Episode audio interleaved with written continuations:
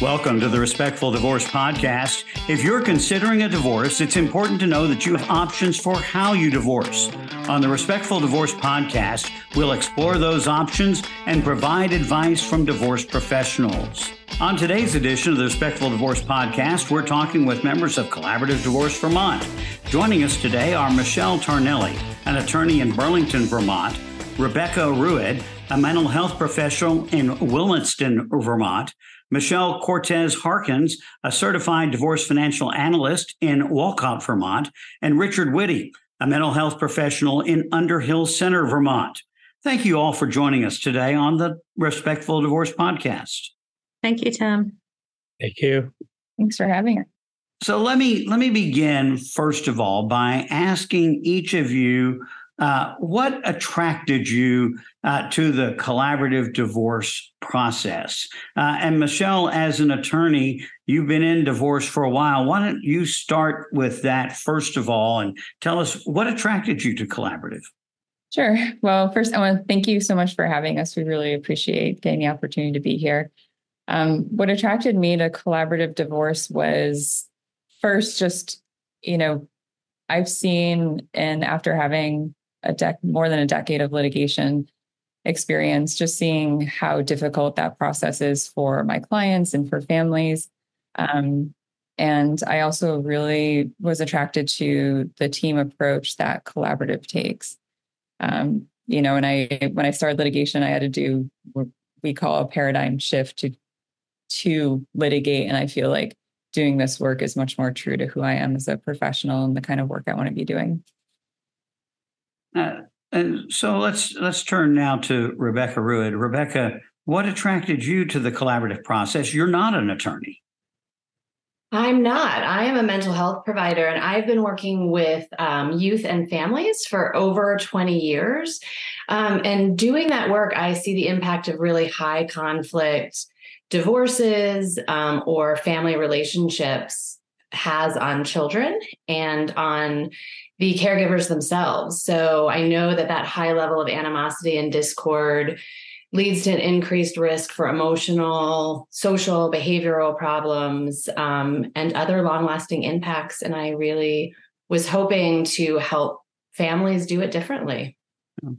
Michelle Cortez Harkins, you are a financial professional in the divorce area. What attracted you to the collaborative process?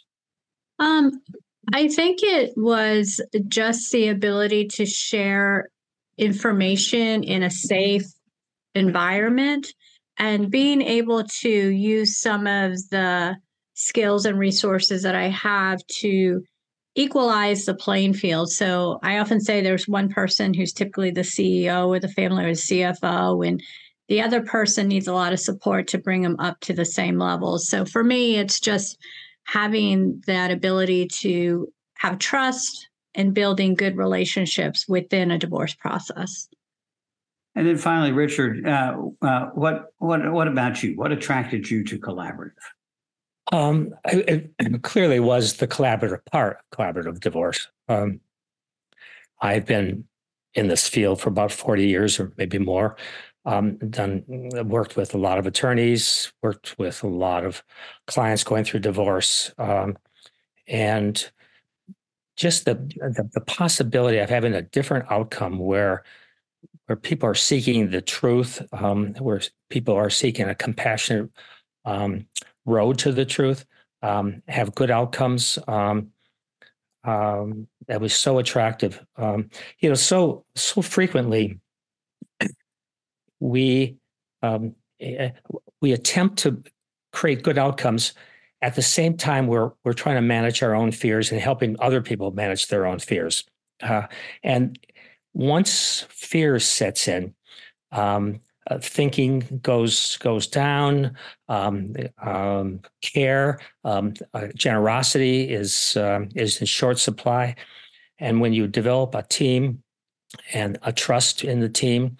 And you don't have to lose sight of good outcomes, fair good outcomes. So that was so attractive to me in the last 10 years since I've been working in this field. So the collaborative process itself, how does it work? How is it different from the litigation path? And Michelle, as the attorney, would you begin with that?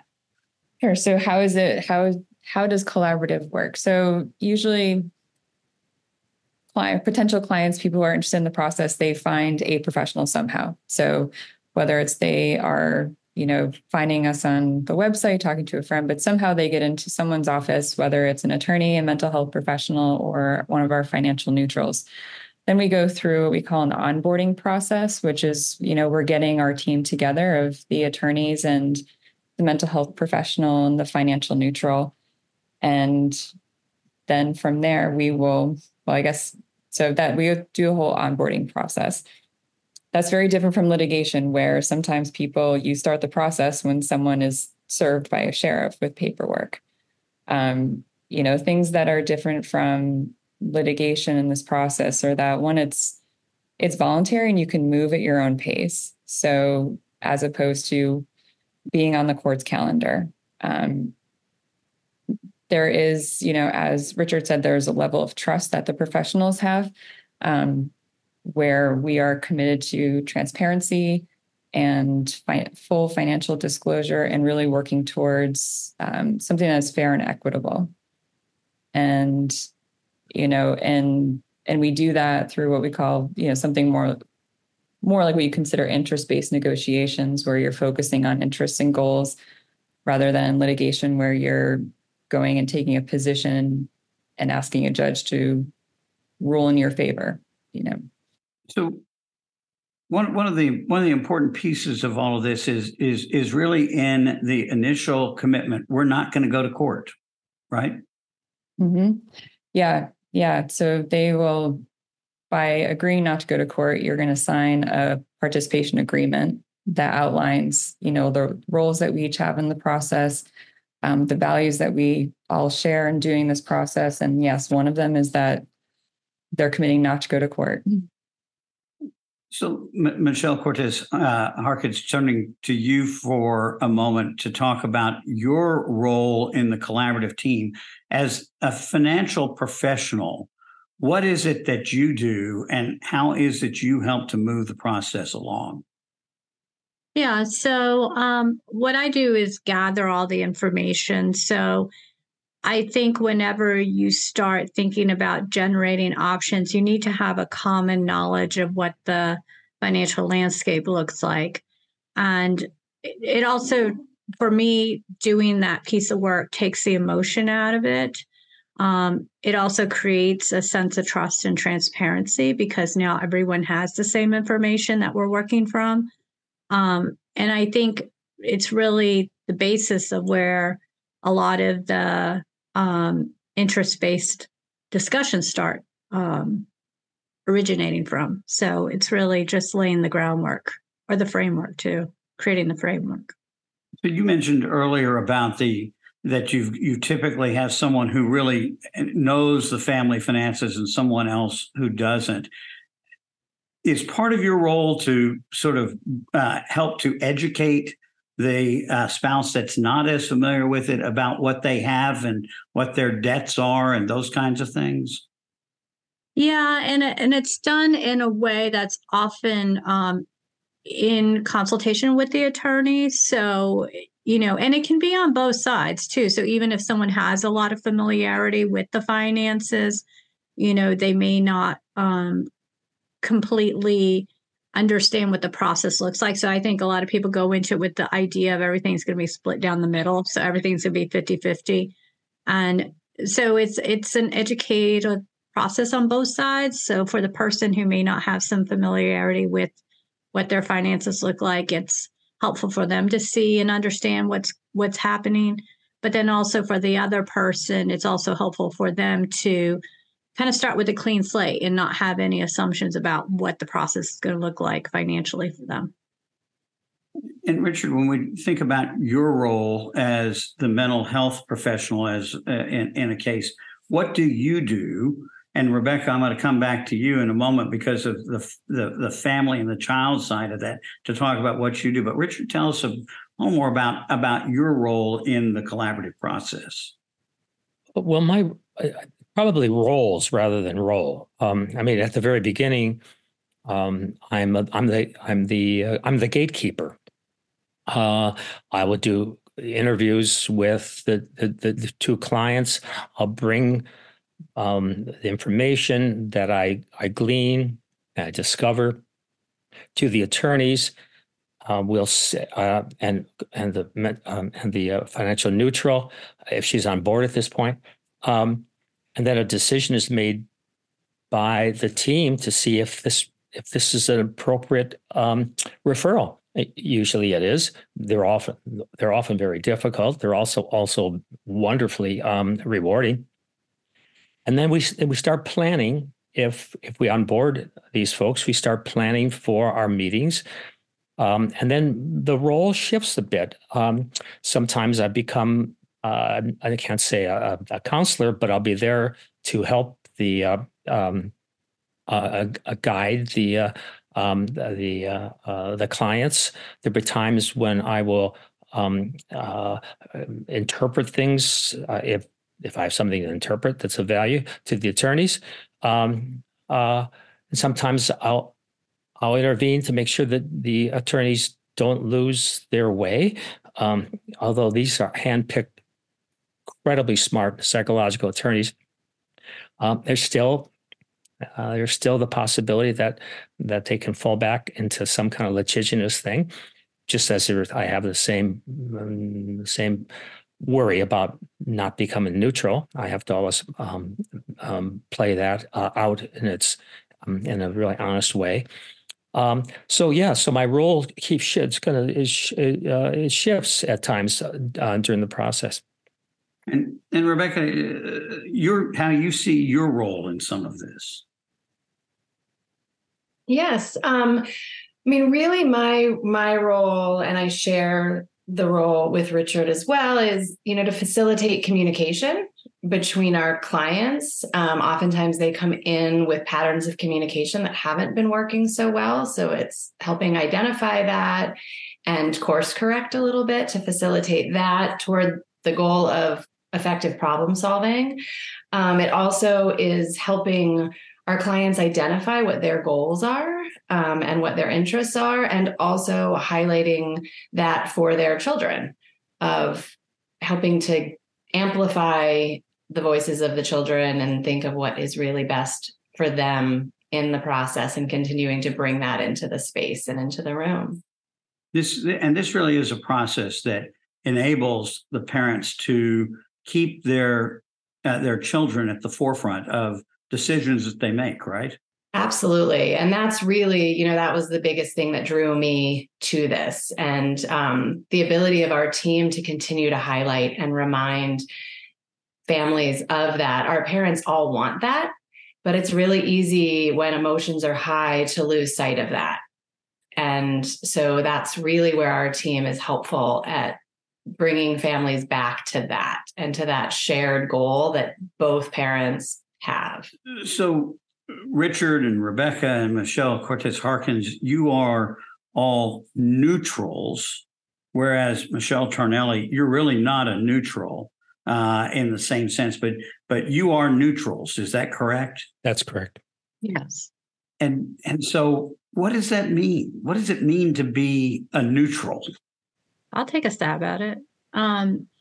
So for me, it means that you absorb and listen to all the information equally, and then help generate options or solutions that serve both sides without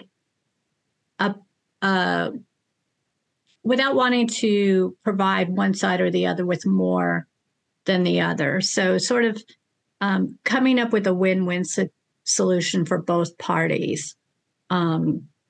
And listening to both perspectives. So I think the beauty of collaborative, and one of the things that's really attractive to me, is that you can really curate a very unique solution to what's happening in your situation. So it's not a cookie cutter, like, okay, you're a couple's getting divorced and this is what it's going to be.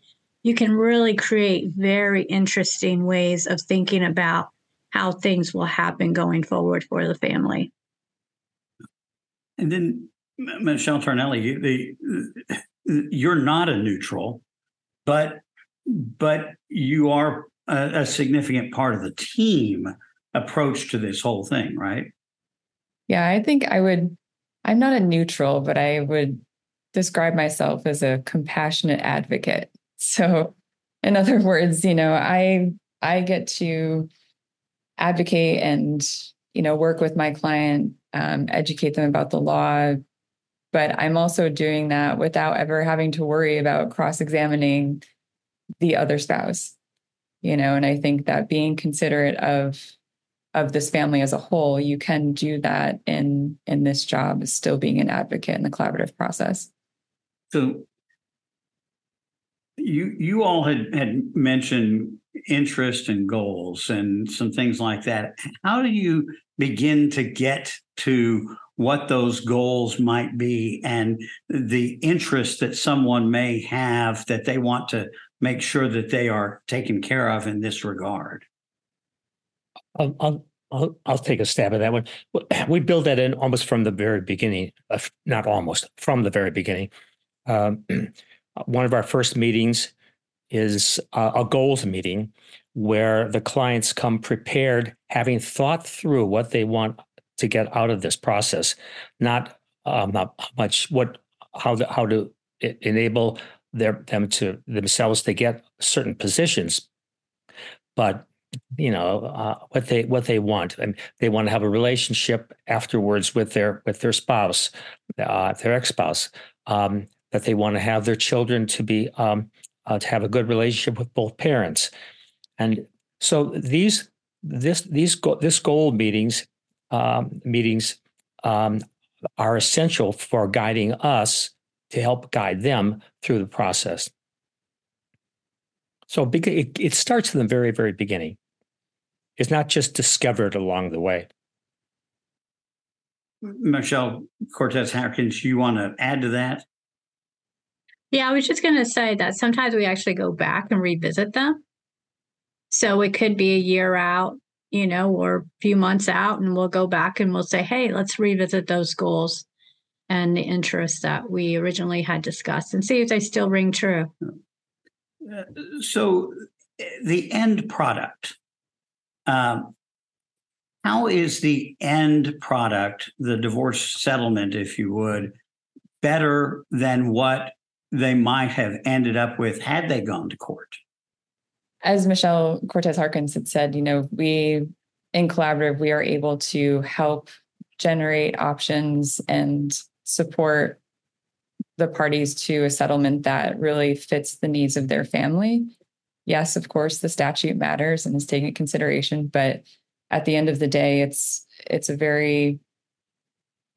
a team effort to come up with a tailored approach for this family. And, you know, if you had to go to court, then, you know, there could be an outcome that nobody likes or that isn't right for their family. But it's part of that cookie cutter option that a judge may have in the limited time and the amount of testimony that was given. So, you know, it really it does open the door for more opportunities for families. And one of those things, I think, is, if I understand correctly, is that it's their agreement. It's not an agreement that you created for them, but it's one that they have created, the couple themselves. Is that right?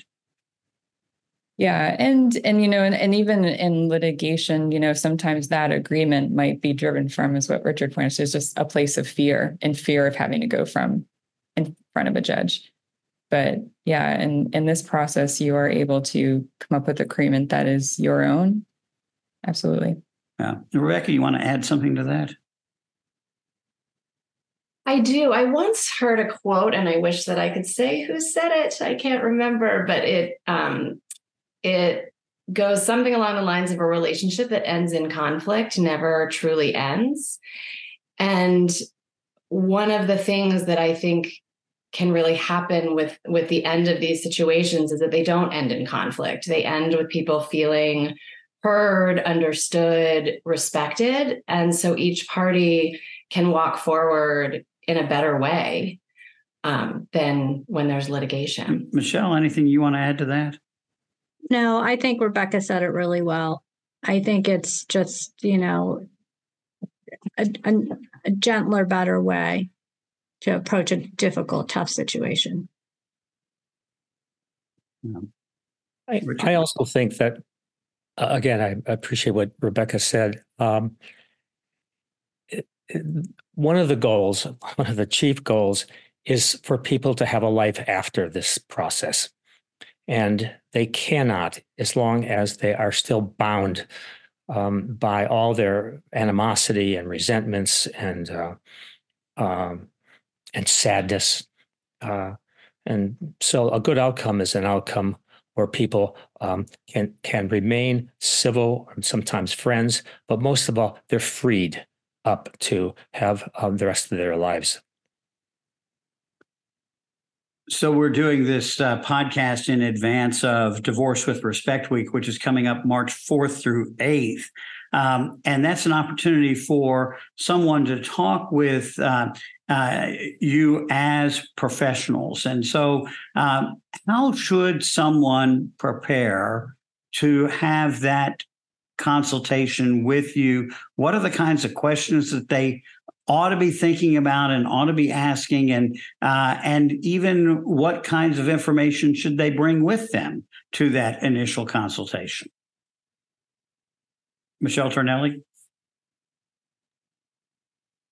So I think for that consultation, it would be really helpful to understand, you know, what do you hope for in the process, whatever your divorce process would be? What are you worried about? And how can I help? And then, Rebecca, for someone who might be sitting down with you, who perhaps has children and are worried about those kinds of things, how should they prepare for a consultation with you? Yes, I think it's really helpful for them to come in identifying why they're looking at this process in the first place. I think that can be really informative of what their goals are, and also just understanding a little bit of their story. It really is just a conversation that I start with, and understanding a little bit about what led here and what are the hopes and goals for the outcomes, and what support may they need to accomplish that.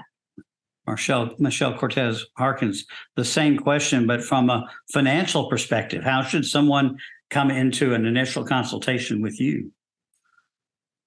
Yeah, I always think that it is a really good fit if it's a situation where there can be trust between the two parties. So as Michelle Tornelli said, we're not going to be subpoenaing anyone for information or trying to dig up accounts. So it really has to be a situation where people can trust each other, can share information openly.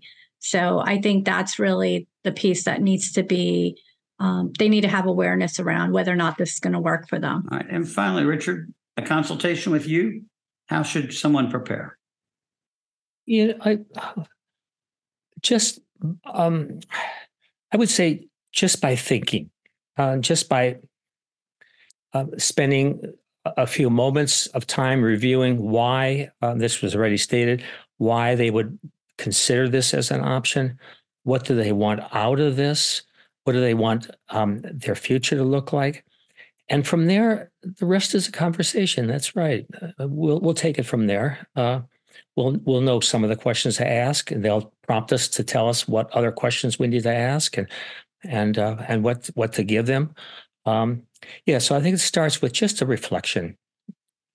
All right. Thank you all very much for joining us on today's podcast. We've been talking today with members of Collaborative Divorce Vermont.